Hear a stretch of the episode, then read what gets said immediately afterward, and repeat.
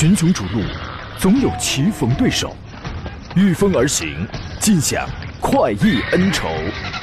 享受人车合一的至臻境界，你首先需要选对最合适的宝马良驹。精彩汽车生活从这里开始。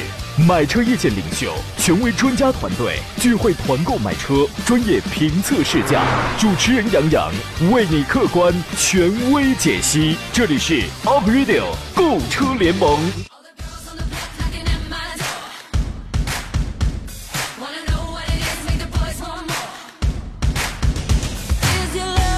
刚才节目还没有开始，是谁率先发微信说激情澎湃来着？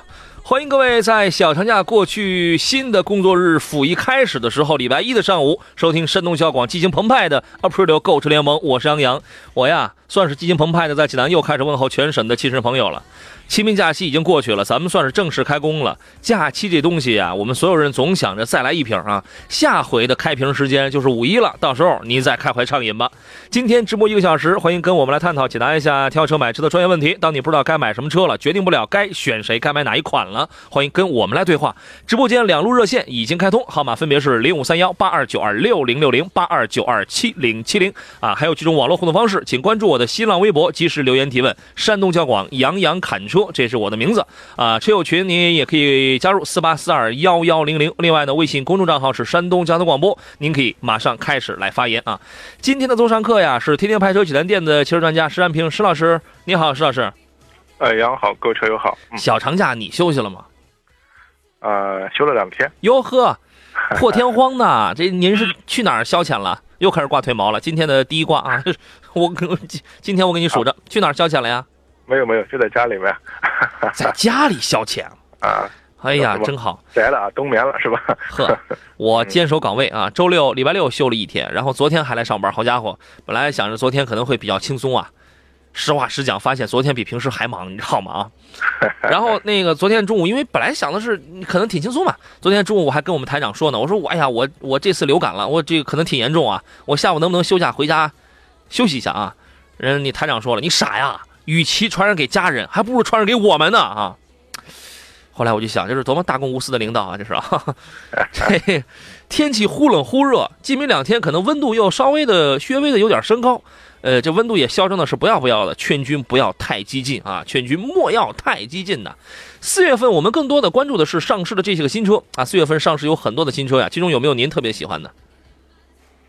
啊，其实可能四月份可能我关注的可能更多的还是这个车展是吧？啊，因为最近确实很多这种一个新车啊，另外可能厂家的一些那个车展政策陆陆续续出来，对整个这个新车价格相对说波动还是比较大的啊，是这样的，嗯嗯。对，今年北京车展我还没数呢，但是之基本上之前就已经开始做功课了。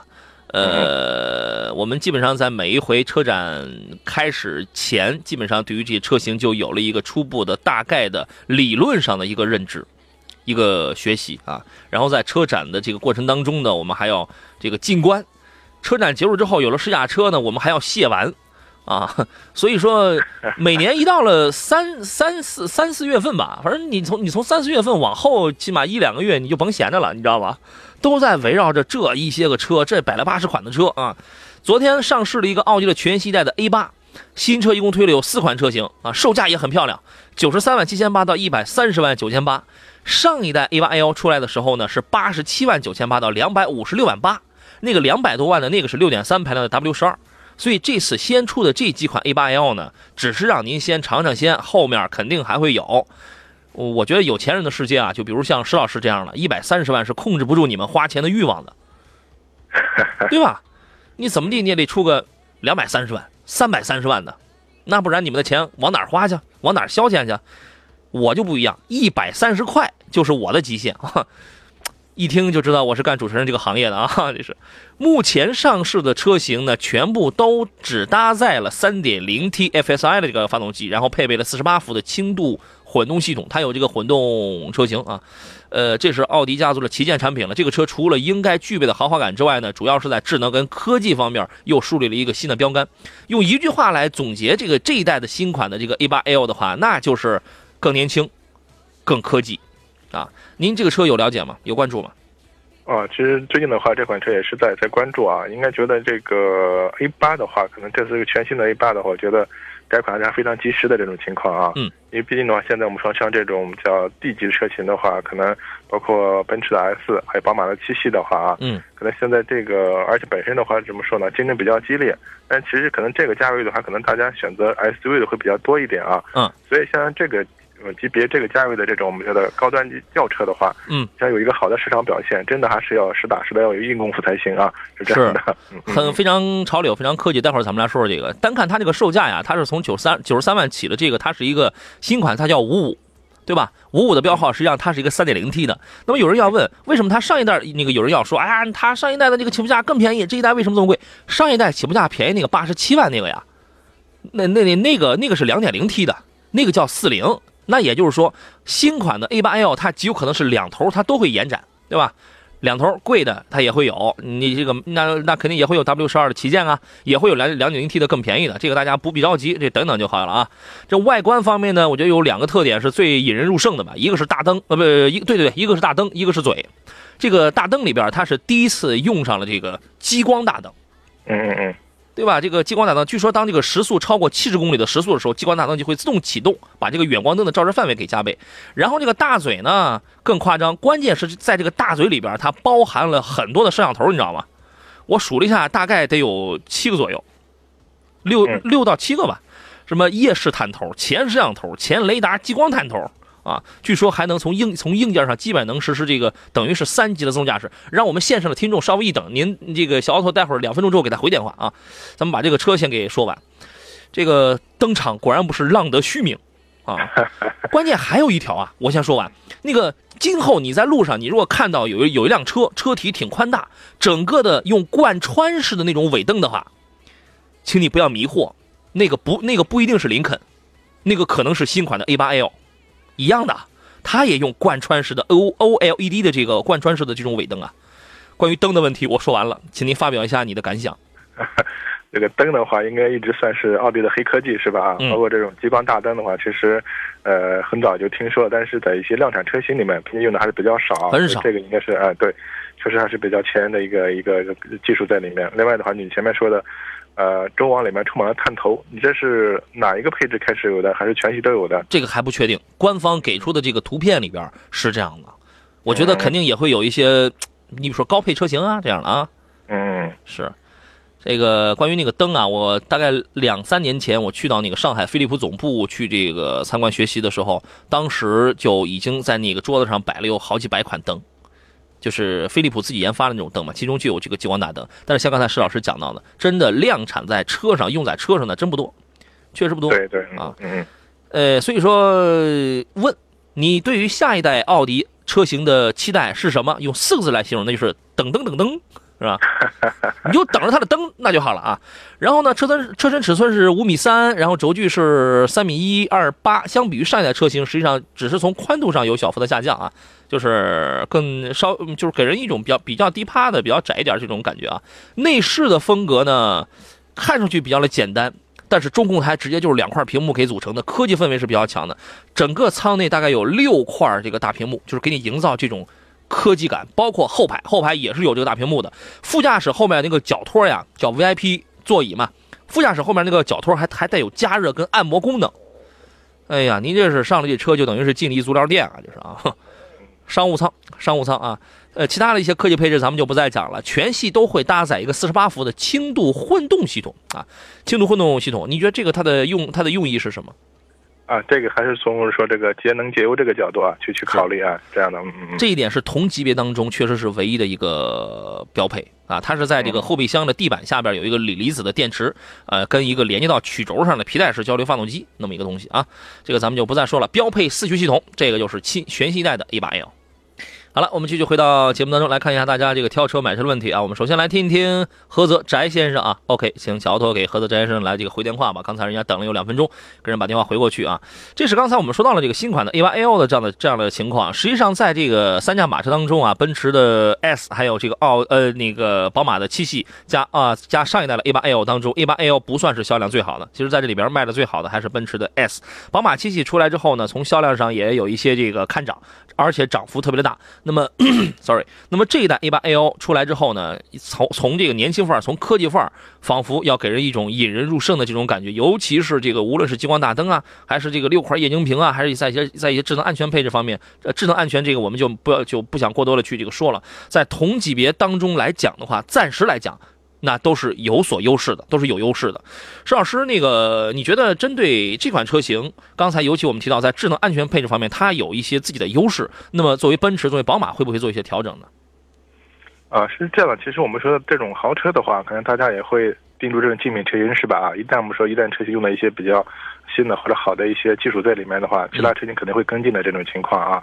其实上代的这个 A 八的话，确实刚杨也说了，可能和这个 S 级和七系比较起来，确实这个销量方面的话，确实不太占优啊。对，可能往往占优的话，可能还是这个价格优惠力度比较大。嗯，这可能是，呃，是一个差异化的一个竞争吧。但是新款我们一看的话，可能这个价格，呃，应该是九十多万起吧，这么一个。可能我也可能比较同意你的观点，可能这个我觉得会有更低的。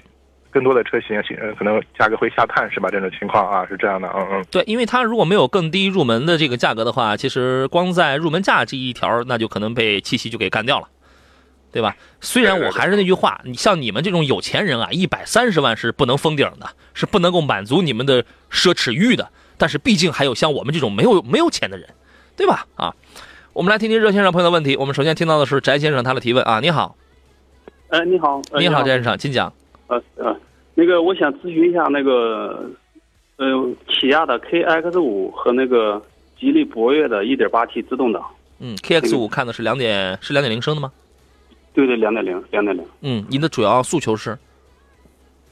呃，我就喜欢动力大一点，然后开着就像哪一个比较稳一点，比较就是那个质量比稳定性比较好一点。嗯。还有什么其他的需要吗？比如说年里程大概是在多少？准备要开几年之类的？四十，四十。嗯，呃，就是我喜欢动力大大一点的。嗯，就是，嗯，呃，用的时间可能要长一点。嗯，动力肯定是博越好啊，它要好，它它要好很多呀。施老师对于这辆车总体的评价是什么呢？嗯，确实，瑞阳所说吧，如果单纯说动力的话，可能一点八 T 的动力的话，博越可能要更更表现更好一些这种情况啊。质量稳定性我们说整体来看呢，韩系车的话，我觉得过去的几大优势吧，一个是外形做的比较漂亮，另外它配置比较丰富啊之类的，这一直是它的优势吧。但这两年整体的韩系车的这种销量，特别是我们说下滑非常非常大啊，所以对整个车的，我觉得一个是保值，另外的话，特别是也是厂家为了我们说压缩成本啊，我觉得一些那个，嗯，可能会引到影响到一些车的一些质量方面的这些东西这一块，确实我这个。韩系车厂家减肥减的太太厉害，嗯。嗯，哦，嗯，就是那个吉利博越吧，就是它这个这个国产品牌，有的心里边有一点那个，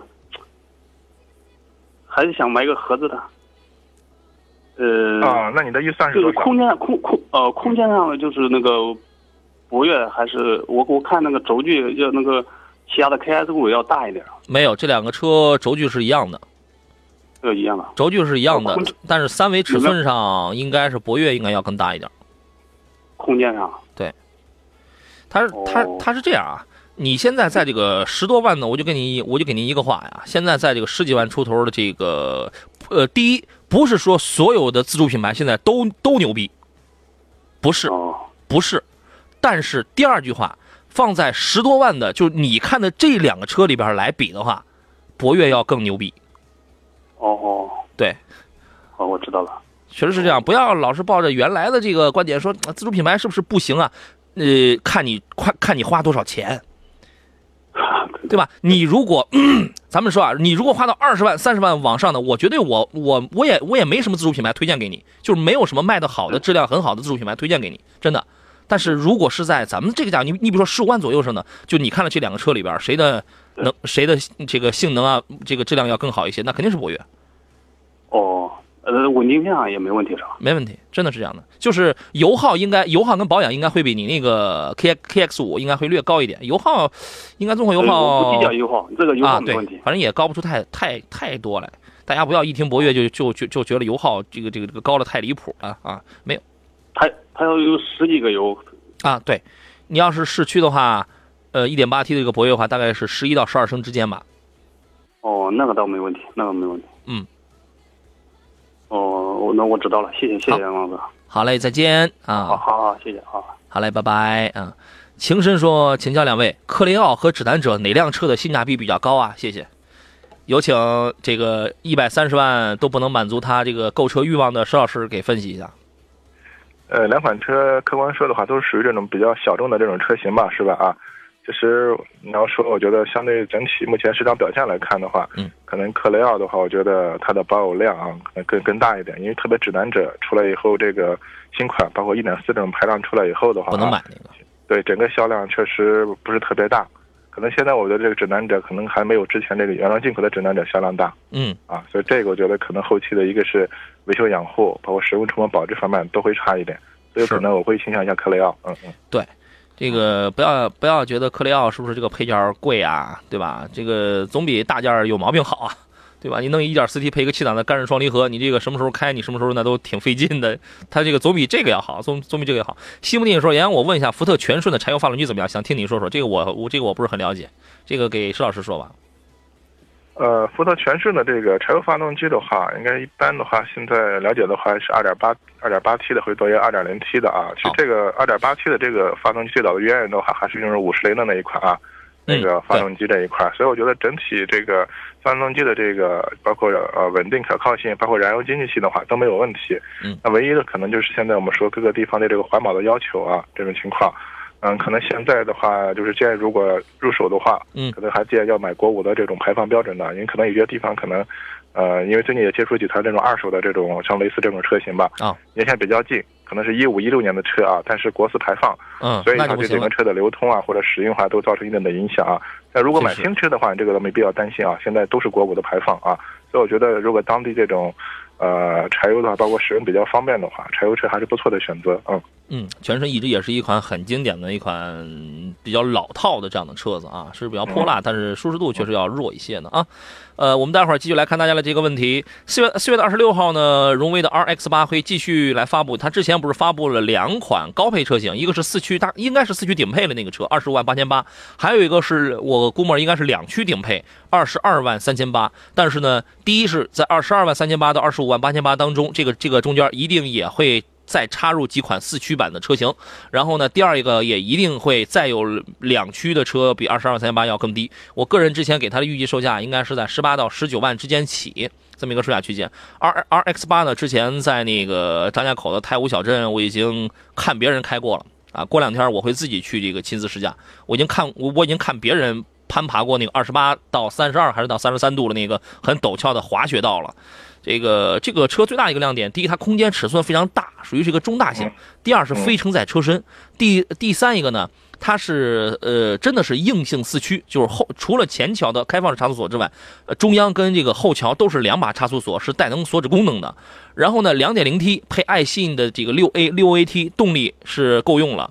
呃，再然后啊，还有一个卖点就是它舱内的这些个做工、这些个用料啊，是。大家可能一听非承载车身，就就是觉得我们脑海当中会想起江铃，会想起哈弗，就老一代的那种哈弗，就是反正就是都是特别糙的那种产品。但是 R X 八呢，它的能力是有，它的骨骼是一个硬汉，但是在内脏这块它给它又给予给予你一些特别新潮、特别高科技、时下很流行的一些个做工、一些个工艺。所以说它既有越野实力，也有舒适享受的这么一款车。另外那个全地形全地形系统跟那个半。自动驾驶的这这套也挺吸引人的啊！这个车月底还会继续发布。呃，上周节目当中有朋友刚给我发了一个留言，说他不喜欢长安 CS 五五那个前脸，问会改款吗？我当时我说了一话，我说应该不大可能改啊，五五七五九五啊，这都逐渐家族化，就是小有不同，逐渐家族化，不大可能大改。坏喽！刚一说完就打自己嘴巴喽。我昨天晚上我就知道了，七五要改了，七五要又要改前脸了。你说他为什么要改呢？我怎么觉得他改了还不如原来漂亮呢？实际上是这样的，我觉得七五这款车之所以成功的话，可能当时上市，我觉得还是它的外观是吧？啊，这个可能更更吸引眼球一些。嗯。但是这个车上市到现在，其实整体的包括外观各个方面变化不大，没变过，十四年没变过。对对，所以我觉得可能像这个外观的话，就反而会影响它的销量。所以我现在适时的对这个外观，包括前脸之类做相应的调整的话，我觉得应该是一个好的一个尝试。对，你你觉得呢？这个一四年上市，四年没变过，四年确实是这个这个车的外形很经典，是吧？啊。但是这个东西这么长时间不变了，可能大家的这种审美也会疲劳，是吧？啊，我觉得适当变一变是一个好的一个尝试。那么这次变成什么样了呢？就是前脸真的变化是蛮大的，就是原来是在那个中网上边有一个镀铬装饰条，给你写着长安。这么一个 logo 是吧？现在回归传统了，把这个给你取消掉了，直接就给你换一个横条幅的一个大嘴的那么一个标志。你要说它像九五吗？也不是太像。然后给你弄一个耶，这个长安的新新 logo，哈，这是前脸方面的这个变化。内饰方面也是更加趋向于时尚啊、年轻化的这种设计，把整个的这个仪表啊、这个液晶仪表盘还有悬浮式中控屏都做了一些新的变化。新车的那个 1.5T 啊，它把那个最大功率给你往上突破了。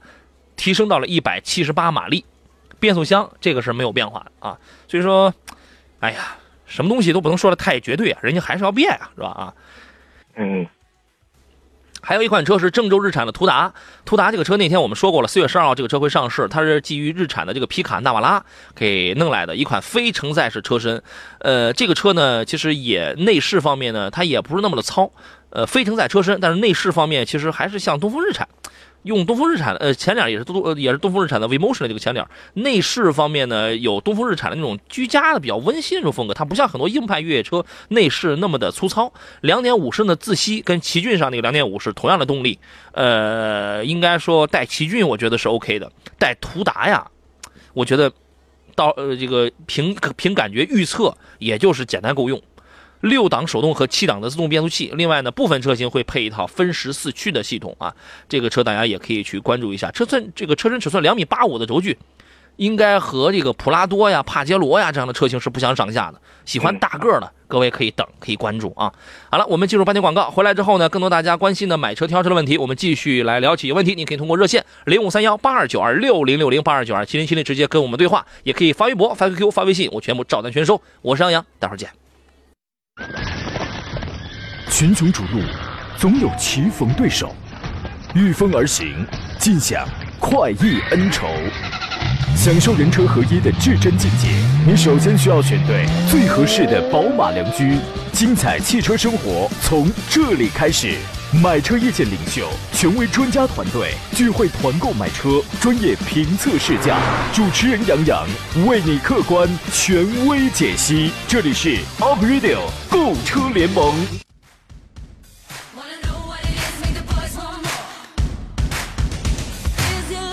来，诸位，我们继续回到节目当中，我是杨洋，这里是每周一到周五中午的十一点到十二点，山东交通广播为您直播的 Aprilio 购车联盟，我们专业解解答的是挑车买车的一些问题。呃，今天做上课呢是天天拍车济南店的汽车专家石占平石老师，你好，石老师。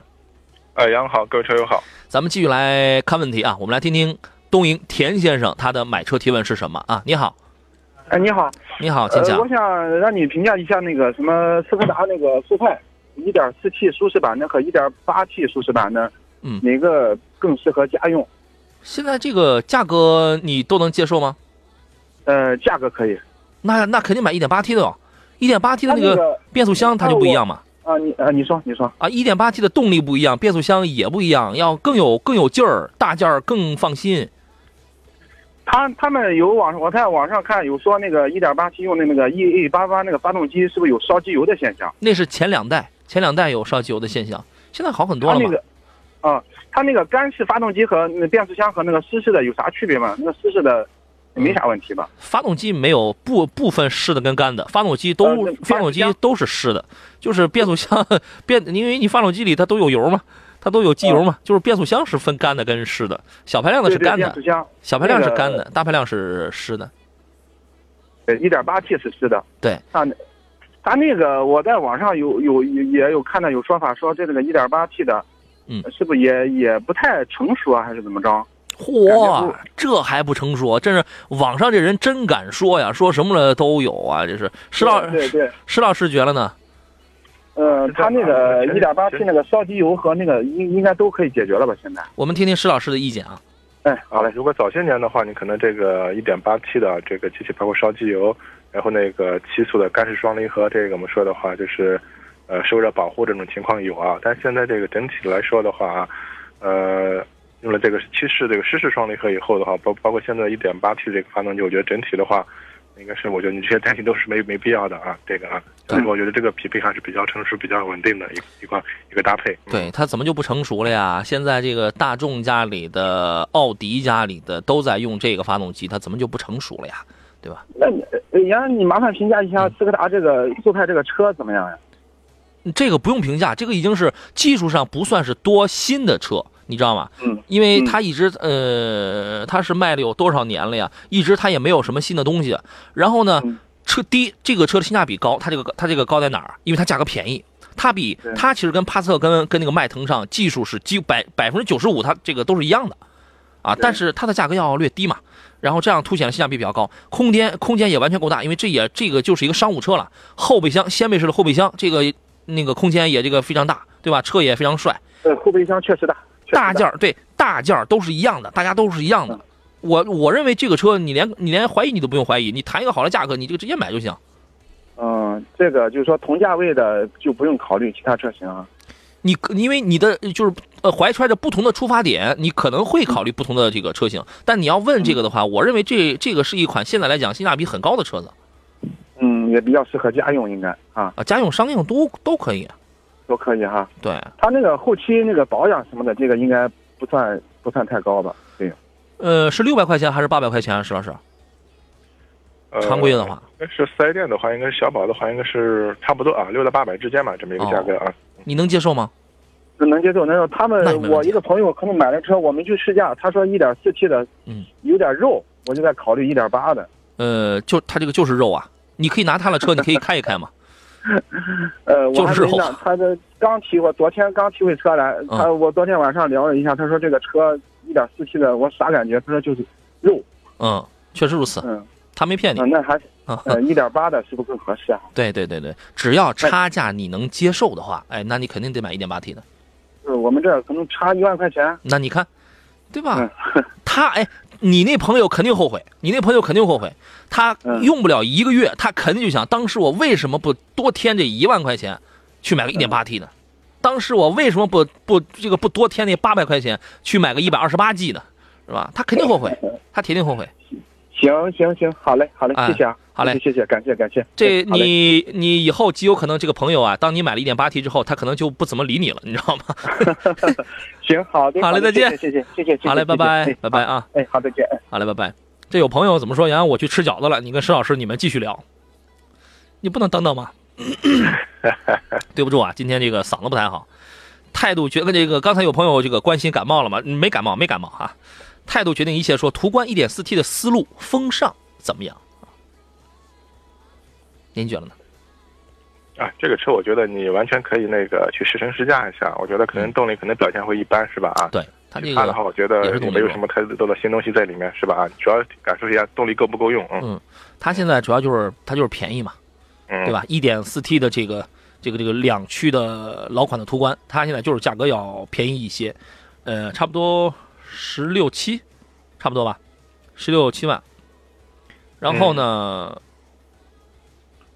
一点四 T 的这个这个动力确实是个问题，啊，这个您需要自己去试一试啊。它和刚才问那个 Superb 那个速派这个感觉，哎，它是一样的，您自个儿去试一试啊。那个 今天嗓子不太行啊，sorry。人如秋霜说：“杨洋这业务真是没得比啊。”怎么了？这是我们东营啊，有一档节目，某频率有一档节目，每天下午也有一档选车节目啊。昨天给我们听众挑选了一款野马的 MPV，野野那个野马的斯派卡是吧？呃，杨洋能给说说这款野马 MPV 呢？我们东营没有 4S 店啊，我们济南也够呛有的，嗯，全国好像也也没几家。我说这哥们儿真挺大胆啊，他给他是怎么着啊？他是开过这车啊？他是见过这车啊？没有店，你连见都没见着，你怎么给人推荐这个斯派卡这个车？斯派卡一也一个月全国能卖一千台吗？哇，这个五到七万，你要选 MPV 的话，一定要买主流的，一定要买主流的。野马呀，这个呃，四川绵阳的这个企业，我不是说不支持自主品牌啊，你得分实际情况，因为那五到七万块钱是我们消费者，是你自己实打实，是你自个儿掏的，对吧？我们我们这，你只要常听我节目，你会发现我特别支持自主品牌，但不是什么样的我都支持，讲究个实事求是。你说，石老师，你你有见过斯派卡这个车吗？你刚刚说的我很困惑，我觉得老师是野马的 MP，我第第一反应是福特野马，那没有 MPV，没有啊。后来四川的野马，对啊，知道了。野马呀，就是我们现在对于野马的这个认知，是不是还停留在原来的 F 幺零、F 幺二那个层面上？四到六万的，好家伙！哎，野马刚一出来的时候，它仿的是谁来着？呃，应该是我印象里面森林人。嗯嗯，不，GLK，GLK 吗？奔驰 GLK 嘛。嗯，你从那侧面一看，除了前脸这个不一样，侧面一看，那就是那就 GLK 嘛。应该外形还有点像斯巴鲁啊，对对对对，有有点像森林人嘛，对对对，嗯。我强烈不建议这种啊，在您当地啊，第一，连个服务网点它都没有的车，呃，对，都那个没有的店。斯派卡这个车呀，就是野马造了一款五到七万的 MPV，仿那个谁呀，丰田老款的埃尔法。哦，那对啊，它就是仿那个埃尔法嘛。这个尺寸反正也也还可以，我我我印象当中应该是二加二加三的那就是那种七座的布局，但是排量特别的小，都是一点五升的，因为因为你想啊，而且它没有自动挡，你想啊，五到七万它不可能给你配大排量，那那个是需要价钱的，对吧？我强烈建议，我们如果在五到七万你要去选一款 MPV 的话呀，来石老师，请推荐点主流产品。那我肯定会推荐五菱宏光 S 的是吧？呃，宏光 S，宝骏七三零。宝骏对，可能这个的预算高到保定七三零，实际上比亚迪那一款车也可以啊啊。比亚迪谁啊？宋宋 MAX，宋宋 MAX 贵，宋 MAX 它得多了是吧？对对对对，它它得那个七万开外了。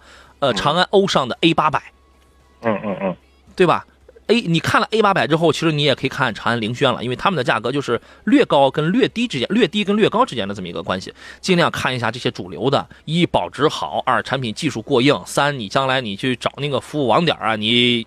也能那个什么过啊？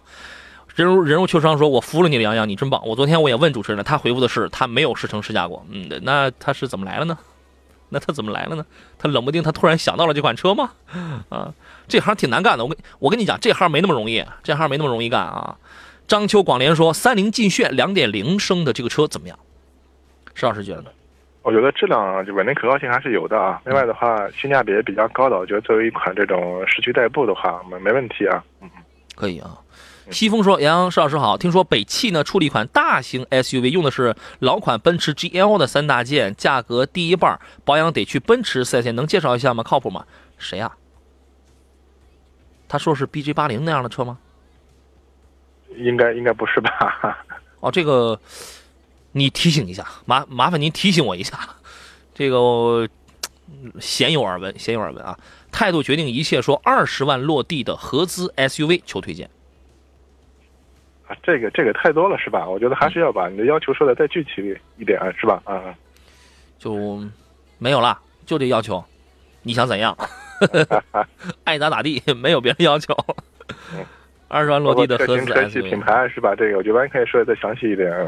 对吧？你这个你这样看啊，这个合资的话，德系里边呢，你你你那个，哎，它那个思路版的途呃思路版途途观的 1.8T 其实也可以了，二十万左右的话，也那也你这也能落地了，对吧？刚才说的是一点四 T 的便宜，另外呢，呃，奇骏、荣放、CS 杠五这些入门的两点零升的车子，这都这个都没问题，对吧？还有现代途新途胜。好了，诸位，我们继续回到今天的最后一段的节目当中啊，石老师，咱们还是接着刚才那个聊啊，可能分一些细别来给这位听众来讲的话，他会比较的清晰嘛。刚才德系里边我们说了途观，其实还有一个就是标价十八万九千九，但是现在已经有了市场优惠的那个斯柯达的柯迪亚克，对吧？这个它这个它二十万它也能落地的，啊，这个性价比也是比较高。然后呢，日系里边刚才我们说了那个荣放，还有呃奇骏，还有那个欧蓝杠五，欧蓝德，还有 CS 杠五，这个也是不错的产品，销量也是看好的，对吧？嗯，另外呢，韩系里边那个新途胜，新途胜实际上它是在这个价位，一点六 T，就是那个那个双离合变速箱稍微有点这个顿顿这个顿挫之外，其他的它它倒也，反正这个动力是挺好，动力挺好，对吧？这个也是可以的。基本上这些，sorry，我觉得合资可看看这些就可以了，合资的可以了，可以了啊。对，嗯。呃，查说老途观就不要考虑了，老掉牙了，还一堆的毛病，个人意见，就是老款的途观确实。呃，哎，一点四 T 的思路版的途观会不会出现烧机油的情况？呃，这个一点四 T 的大众的发动机好像目前还没有听说过啊，就是烧机油的这个这个这种反馈啊啊。它用它应该用它应该用的是二幺幺对吧？EA 二幺幺的发动机，二幺幺只是那一年在新捷达呀、新桑塔纳刚出来的时候，一点五升的那个发动机，当时有过一批车出现过烧机油啊。我觉得这个你可以再研究一下。一点四 T 的应该还好，嗯，可能，但是确实这个途观，这个四路版的途观，它确实它真的很老。我我人家这位听众人家说的对，它确实它这个就是很老，可能也会有一些小小小瑕疵，但是啊，它便宜啊，对吧？它便宜啊。这个那那你要是买那个什么买那个那个那个那个那个新款途观 L 的话，那这个肯定它要更高了，对吧？有网友说：“杨洋不要念我的名字。”好嘞，我坚决不会念的啊！你看我多尊重你。呃，我想问一下，二十万左右的轿车，女士开，我不要韩系车，大众也不要，因为家里有一台了。其他的有什么推荐吗？就是大众的不要，起亚现在的不要。嗯嗯。哎，二十万的轿车，女士开有目标了没？美国车、日系车，还有什么？美系、日系啊，如果二十万左右的话，我觉得可能这这两个级别基本上就满足他的要求了啊啊。嗯嗯，女士开都那都有谁呢？凯美瑞行不行？新款第八代凯美瑞行不行？啊，这是应该这个级别的话，应该比较主流的，像凯美瑞、雅阁类似的啊，这种这种车我觉得都可以啊，但是。它需要这么大的吗？咱们咱们这个这个咱们不管，人家没说，没你没准人家那个女士两米二六是吧？嗯，啊，另外我觉得像一些这种豪华品牌的啊，可能我这种就是紧凑型的车型也可以考虑一下啊。对，你像君威，对吧？对，豪华品牌的这个紧凑级，呃，美系刚才我们说那个君威，对吧？这个是可以的吧？然后第八代凯美瑞，第八代凯美瑞呢，这个现在有那个新闻报是在北美进行了召回。但是，但是，但是呢，官方给的这个说这个说明是，因为北美的那个工厂，它是它那个工厂是特定的生产了那个那个件儿，不合标准。它是那个官方那个厂家是给了这么一个说法，就是因为他是在北美当地那个工厂由当地来进行生产了，说他生产的那个件儿不达标啊。那我那我们这儿可能就没什么问题。呃，然后呢，凯迪拉克的 ATS L。这个车除了后排空间小，开起来驾驶感受硬之外，车还挺车还蛮帅的嘛。女士，你买个白色，你买个红色的，这个车二十一万起，对吧？然后呢，这个我们说都是个头比较，同时点个头比较大的啊。如果小巧一点，像这个我们宝马的像一汽啊，然后奥迪的 A 三这些车型，我觉得作为一个市区代步，女士开的话都可以。嗯嗯。对，奔驰的新 A 级，这个四月份那就要上来了。新 A 新 A 级，它的起步售价估计也就是二十万冒头，也就是二十几万。对吧？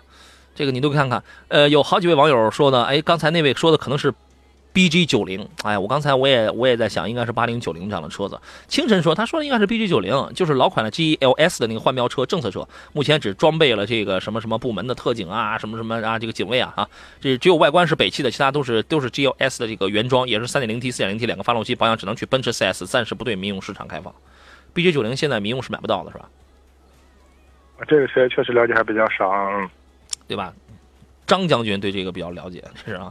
有网友说：“哎，新君威啊，凯美瑞啊，对啊，对啊，就是我们刚才说的，就是这些意思啊。”呃，再看一下，吃饭从来不买票。说杨你好，能不能点评一下荣放、奇骏跟 CX 五这三款车啊？那这三款车实际上都是各有一些特点，对吧？您能给我们来说说吗？啊，荣放、奇骏还有 CX 杠五是吧？啊，嗯。呃，其实这个价格区间，我觉得只能说几款车的价位比较接近的啊，但是我觉得确实还是各有这种特点。嗯，如果的话，你说这个性价比包括空间方面，我觉得荣那个，呃，那个相对相对说的话，我觉得这个可能奇骏，我觉得属于居中这么一个情况吧啊，这个这个情况啊，然后它的这种舒适度也不错。嗯，相对说 CS 杠五的话，我觉得它整体的这种调教，包括还是。呃，底盘方面的话，我觉得这种操控啊，这种驾驾乘驾乘感受、驾乘乐趣会多一点。嗯，荣放的话，整体的优势我觉得就是啊，就是说还是说这个丰丰田的一贯的啊，这种品控方面的质量稳定可靠性的话，就占优一些啊。所以这三款车，我觉得作为家用的话都没问题，就看你喜欢哪种哪种风格啊，或者完全可以试乘试驾一下。你觉得荣放的缺点是什么？荣放的缺点，可能目前来看的话，这个车我觉得一个改款哈这方面的话，可能稍微慢一点了，是吧？啊，嗯。储物储物空间设计的一般，对对，然后那个底盘儿，嗯，怎么说？就是就是它那个减震行驶的质感要稍微要弱一些，嗯啊，然后隔音的这个这个荣放的话，我我没有太仔细关注过，它那个后备箱那一块，就放备胎那一块改进了没有？什么意思？啊，就是之前有应该是应该是上一款了，就是那个备胎的时候，因为全尺寸备胎嘛，所以特别大一块，所以导致后备箱的话这个。就鼓出一块来，这个有没有改进？我不知道现在。它现在用的是全尺寸备胎啊？还是全尺寸吗？对，荣放现在用的是全尺寸。啊，所以我觉得我不知道有没有改进，因为确实之前上一款用的全尺寸的话，导致它这个后备箱的这个地板直接就高出一块了。啊，我明白了啊，就是说您说那个备胎槽是吧？对对对对，哦，好在那个是一个对车而言，它是个离去角的那么一个位置，它是个离去角的位置，这个可以看看。就是您担心在有一些特定的情况下可能会托底，是吧？一个是托，另外主要还是影响它这个车的后备箱的一个储物空间的一个啊，确实影响比较大。对，影影响储物空间。另外，对于风噪啊，对于油耗啊，这个也是有一些不太讲究的地方，是吧？是这意思啊。然后呢，但是呃，丰田的品控做的是可以的，对吧？对，哎，奇骏的卖点呢，就是它是这个级别里边，它比荣放啊这样的车空间要大。嗯，另外呢，舒适度这个开起来舒适度确实要更好一些，尤其那个那个后排座椅啊，它进行了一些细节啊，那个后排座椅调的高，就是说你坐在后排的视野它也比较通透，反正可能有人晕车，你坐在这样的视野的车子里边，可能那就好一点吧，对吧？缺点呢也也也是，反正车漆薄一点，你有的时候我就跑在那一年工业北修路还这个还是怎么着，我在那开，你就那很明显听见那个那个底盘沙沙沙响啊。反正这个这种车都这样。CS 杠五是一款调教的比比那两个车都要硬朗的车，从底盘悬架的这种支撑上去讲，硬朗当中还带有舒适性，就是风噪啊、胎噪它要比较激进，要比较大，要要更大一些，对吧？其他的倒也都没什么这个太大的毛病。我觉得根据不同的风格吧，喜欢空间尺寸大一点的就选个奇骏好了啊。然后那个喜欢动力操控性要好一点的，那就是 CS 杠五就好了。反正这几个车现在优惠幅度也都有啊。我们时间关系，我们得快速来听听济南刘先生他的这个买车提问了啊。你好。喂啊，你好，刘先生，请讲。你好，你好，那个我想选一款八万左右的一个自动挡的那个小型轿车。嗯，我看了一款那福特，我我我忘了，不好意思，忘了叫什么名了。福瑞斯。十万、六万、八万左右的。福瑞斯吗？应该是福瑞斯。叫什么？是三是三厢福瑞斯吧？三厢三厢对三厢。嗯。然后呢？然后又看了看三菱标致三零一，还有一个长安逸动。嗯。你想要什么？我倾向于福特啊，这个那个公司这个小女孩子开，他们他们开一个。哦，是女孩开是吧？对对对对对。那就买福睿斯就好了。这这这这个挺好的，是吧？可以，空间大，油耗也不算特别的高。济南市区油耗是买是买自动挡的话是是是吧？啊，对对对对对。我我觉得女孩开，先奔着十十一升油来吧。高吗？行，高吗？反正跑不多，反正又能接受，对吧？反正又又又那个跑不多，是吧，石老师？啊，对，我觉得这个油耗的话，方面关键是你跑了一年能跑到公里数、里程数，这个还挺关键的啊。对，又跑不多，关键车也挺漂亮，也挺个性，挺洋气，空间还大。哦，嗯，行，那我对这个不太了解，就问一下。嗯，石老师对于这个车还有什么在在优缺点方面还有一些其他的评价吗？哎，我觉得基本上是这个情况吧，车没什么太大的问题啊。另外，我觉得性价比也还不错，是吧？啊，是，现在优惠幅度蛮大的啊，优惠，哎，现在优惠幅度是挺大的。嗯，嗯优惠幅度两万多优惠。嗯，可以买。行，那谢谢啊。哎，甭客气啊，好嘞，再见。嗯，好嘞。清晨说，女孩开看看骐达呀，人家没看这个，人家要一三厢啊。啊，Promise 是啊，然后说奇骏车这个车漆啊确实弱啊。我前几天带我弟出去，他开门不小心轻轻碰了一下奇骏，就一个坑，漆都掉了。是怎么碰的？是拿这个手指头肚然后戳了一下是吧？然后就掉漆了。您那说的可能是烧饼，然后就碰一下它就掉渣了。但是，哎，但是这一类的车呢，确实这个车漆比较薄，比较软，这是很正常的。呃，它这个反正都是这么一特点哈。呃，其他的问题我看一下时间啊，其他问题我们可能也来不及多说了，我们就挑一个吧。S W 说你好像给评价一下迈锐宝的 X L 1.5T 的这个车怎么样呀？其实我觉得这个车也是比较老。我我今天早上我来上班路上，我看有一辆，哎，还贴着那个临牌的有一辆新车。这个车现在优惠幅度是是蛮大的啊。邵老师喜欢这个吗？啊，有的优势的话就是刚才一个空间大是吧？性价比高啊，价格优惠力度比较大啊。作为家用代步的话，我觉得也也没没问题啊。现在优惠幅度是很大的，但是我我的观点是什么呢？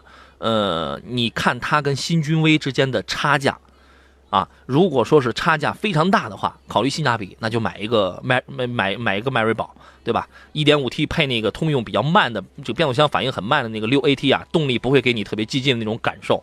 但是如果差价你能接受的话，马上就可以入手 1.5T 配 9AT 的新君威，技术平顺性要好很多啊。时间关系，我们今天咱们就暂时先先先到这儿吧。刚才有人还发微信问您那个刮腿毛的工具哪儿买的啊？要不你送给他吧，只要他敢用，你就敢送给他是吧？是洋洋代购的好吧？我跟跟我有什么关系啊？谢谢石老师，咱们下回再见。好好，嗯，再见。好嘞，感谢电幕前诸位，呃，祝您午餐愉快。这里是山东交通广播，我是杨洋，明天中午十一点我们准时再见。